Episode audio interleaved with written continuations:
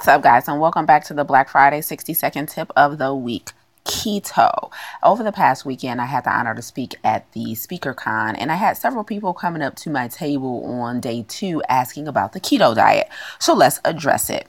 When you put your body in a state of ketosis, it means that you forces your body and brain to run off of fat instead of glucose. Our body's number one preferred fuel source is glucose. So, ideally, when you are operating at your best, at your highest capacity possible, it's because your body has access to glucose, also known as sugar, but not the refined crap that we think about, right? Everything that we eat, our body converts to glucose for fuel. However, when you starve your body, of carbohydrates, specifically certain types of starch, so that you can lose weight. You rob your body of the ability to properly convert that fuel into energy for high functioning Keto should only be used in a very short amount of time, no more than two to three days at a time.